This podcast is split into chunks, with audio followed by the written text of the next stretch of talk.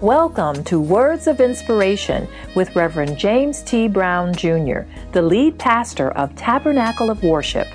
Let's join today's message in progress. And family, today we're going to actually be going back and continuing our series, Time to Amplify continuing time to amplify. There's some more things that God has shown me, and we're going to go just a little deeper in those things. And I want you to actually open up your Bible today to the book of Acts. The book of Acts, chapter 2.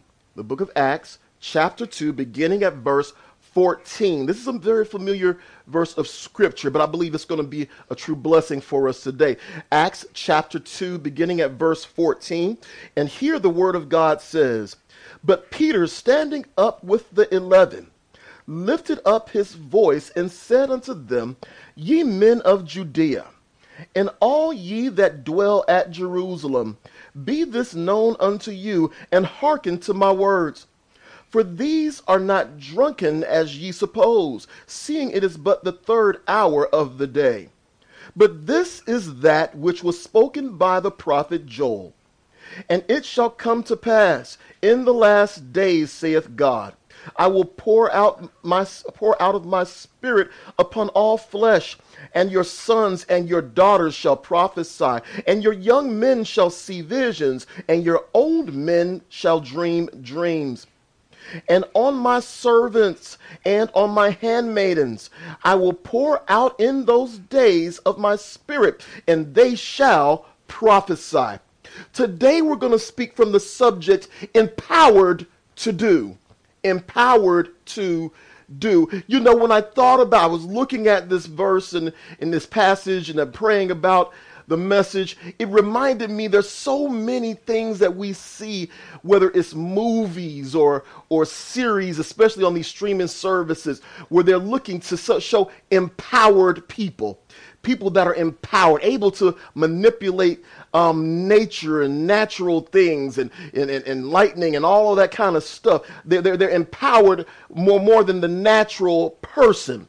But I want you to know today that you don't may not realize it, but you are empowered. You do have power. Do you realize that in your body there is an electrical current and it's needed so that your central nervous system or your nervous system can send signals to your to the rest of your body and to your brain. So that's how we move, that's how we think, that's how we feel because of the power that is in us. He's already designed us filled with power. You ought to you ought to be glad about that. That's something to be grateful for because you have that power. It enables you to move. But as we look at this verse here, as we look at this verse, we see Peter he's actually responding to the people who witnessed the outpouring of the Holy Spirit that took place in the upper room. It took place in the upper room. And, and, of course, in the upper room, we understand that, that it says that there came a mighty rushing wind that came and filled the room. And above each of the disciples, there was a cloven tongue like as a fire. It looked like a, a, lick, a, a lip of fire was above them all throughout there. And while they were doing this, then these tongues arose and they began speaking in these other languages. And people who were outside of the room, who were there just because, because they were in Jerusalem there. And Jerusalem was very simple and similar to a port of call. There were people from all over who came there because they were transacting business. And when they came there, they're sitting there and they're hearing this language that is spoken, which is their native language, that, which they were familiar with, and they're hearing all of these things saying, God is a great God. God is a mighty God. God is one who saves and delivers. God is the one who sacrificed and laid down his life for us. God. So they're hearing all of this stuff, and they're like, wow. Some of them are just amazed, they're trying to figure out what in the world is this. But then there were others, there were others who were sitting there, and they were like, Oh man, you know they, they must be drunk. They must be drunk. That's that's what's going on there. Now, mind you, before we go on, I, I've never seen an instance where someone who spoke English gets intoxicated and all of a sudden they're speaking fluent Mandarin and talking about the glories of God. I've, I've never seen that. I'm not saying that no one else has ever seen, but I've never seen that. I've never seen someone come up who, who only speaks English and has never spoken another foreign language in their lives. They get intoxicated and all of a sudden they're speaking German, talking about how good God is. Uh, that, that's not what I've seen, but that's exactly what they were thinking. Okay, this is what they were thinking. So watch how Peter responds to it. Look back with me at verse 14. But Peter, standing up with the eleven, lifted up his voice and said unto them, Ye men of Judea, and all ye that dwell at Jerusalem, be this known unto you, and hearken to my words. For these are not drunk as ye suppose, seeing it is but the third hour of the day. Now, here, Peter wanted to address all of those that were there. It was mostly Jews mostly Jews, but a few of them who were not. Remember, it was a port of call for many people. So not everyone were Jews, but most of them were. But here he said he wanted to say something to them because it was early in the morning and it was very unlikely that anybody had been drinking. In fact, it was their culture within the Jewish culture that you didn't even drink or eat anything before a certain time of day. So he's saying, why would you think that they're drunk? No, no, that, that's not it at all. And watch this. Peter didn't get offended. Peter didn't get offended. Let me pause there for just a moment. Peter didn't get offended. This is Peter, the same Peter that told Jesus and read him up and said, Listen, no, you're not going to die. You're not going to do it. I, I, I'm with you all the way to the end. I'll give my life for you. And, and, and Jesus had to read him and said, Listen, before the cock crows, you will deny me three times. Okay? Relax, but it's okay. It's okay. Here, then Peter, when it came, he took out a sword, went swung, tried to cut off the head of a Roman soldier, wound up cutting off his ear because he ducked. So this hot-headed Peter, when he hears them talking about his brethren and all of that, notice he did not get mad. He didn't get mad. He wasn't even offended, but he dispelled any cynical talk that was to distract everyone from what was really taking place, taking place or what had really taken place. He said, "No, I'm not going to let you pull me over this side. No, I got to tell you exactly what happened. So I'm not, I'm not even offended about that. I'm not even offended by that. Listen, I want to share this with you, and I want you to remember this throughout the entire year. There are some things that aren't worth fighting over because they are greater things worth fighting for. Do you hear me? There are some things that aren't worth fighting over because there are greater things worth fighting for. I need somebody to type in chat, know the difference. Know the difference. Know the difference between the things that aren't worth fighting over and the things that are worth fighting for. Listen, there's sometimes you got to walk past the things that are worth, aren't worth fighting over because you got to stand up for the things that are worth fighting for. They're worth fighting for. So you got to be able to tell the difference. Sometimes people are trying to distract you. Don't allow yourself to be distracted from what is most important. Do you hear me? Do not allow yourself to become distracted from what is most important. Allow yourself to remain focused. Be steadfast this year. We're going to be steadfast. Focus on what the Lord has before us and not be moving around to things that aren't even worth fighting over because we understand there are greater things. There are greater things that are worth fighting for. Greater things. Turn to whoever's in your house or wherever you are. Say greater things greater things. There are greater things worth fighting for. Worth fighting for. Look, look with me at verse 16. Look at verse 16. But this is that which the which was spoken by the prophet Joel. This is that which was spoken by the prophet Joel. Now, here Peter connected what had taken place back to scripture that they would be familiar with. He went back. How did he do this? Remember, he was speaking with a mostly Jewish audience. So he knew they would be very familiar with this prophecy that came from Joel, the prophet Joel. And so therefore he said, listen, listen, this is the very thing that Joel was prophesying about. This is the very thing. This is that. This is that. You see, even though Peter was filled with the Spirit and had spoken in tongues, he continued to remember the value and importance of the Word of God. Let me say that again. Even though He was he had been filled with the Spirit.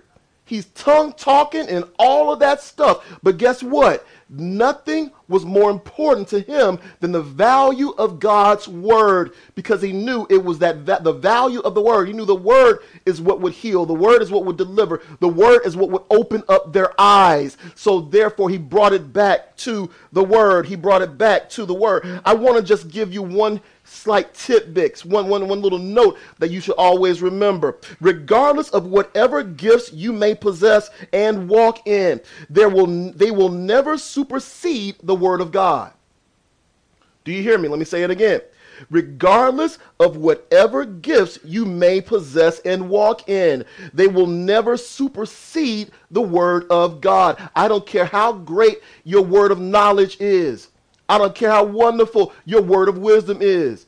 I don't care how great your healing gift is. Whatever the gift that God has blessed you with to do, you may have a wonderful gift of administration. You can take something that's toe up from the flow up and turn it into a wonderful, smooth, smooth working and moving organization. But let me tell you something. All of that pales in comparison to the word of God. In fact, to operate that gift, you need the word.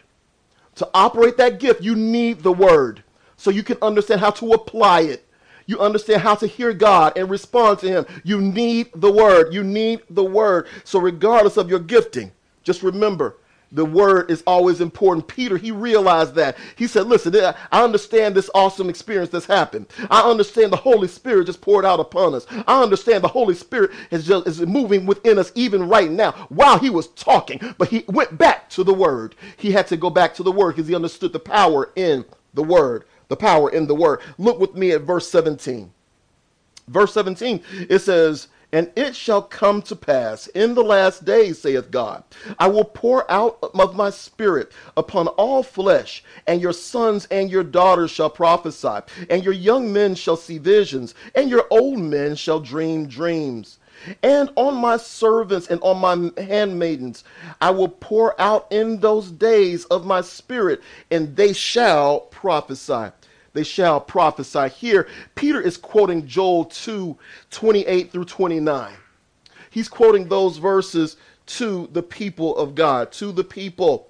And Peter said, that when, when Peter said, rather, this is that, this is that, he was not saying this is the fulfillment of that. It's important to understand that. He was not saying this is the fulfillment of that. Peter was simply letting the people know that this was the beginning of what the prophet Joel was speaking. It's just the beginning. In other words, it was a dispensation of it. It was a, a time of dispensing of it, a part of it. It wasn't the fullness of it. When you go through and you read and you look and you see the, the eschatological things that are discussed, talking about the moon turning to blood and all that kind of stuff, they hadn't seen that during that day. We haven't fully seen that during our day. We see things that are moving quicker, but it's not the fullness, it's not the totalness. So I'm not here to declare to you any ends, but what I'm here to declare to you is that there's a dispensation that's pouring out. There's a dispensation that is pouring out, is pouring out. You see, um, when, when, when, we, when we, uh, we are about to see actually another dispensation of this very thing. We're about to see another dispensation of this very thing. There's going to be another pouring out that we're about to see. Listen, I have seen young people having a passion to understand the things of God. Here recently, I've seen young people, they have a passion to understand the things of God. I have also seen them want to understand God's wisdom. Not just walking around saying, look, tell me I'm right. Tell me I'm right. I only want to be around those who are right. Now understand, there's, there's a part of them in that generation too. Don't misunderstand. But there's also a remnant, a remnant who are passionate and hungry about actually knowing the things of God. They're hungry about understanding the wisdom of God so that they can know how to apply it. And they are humble and teachable.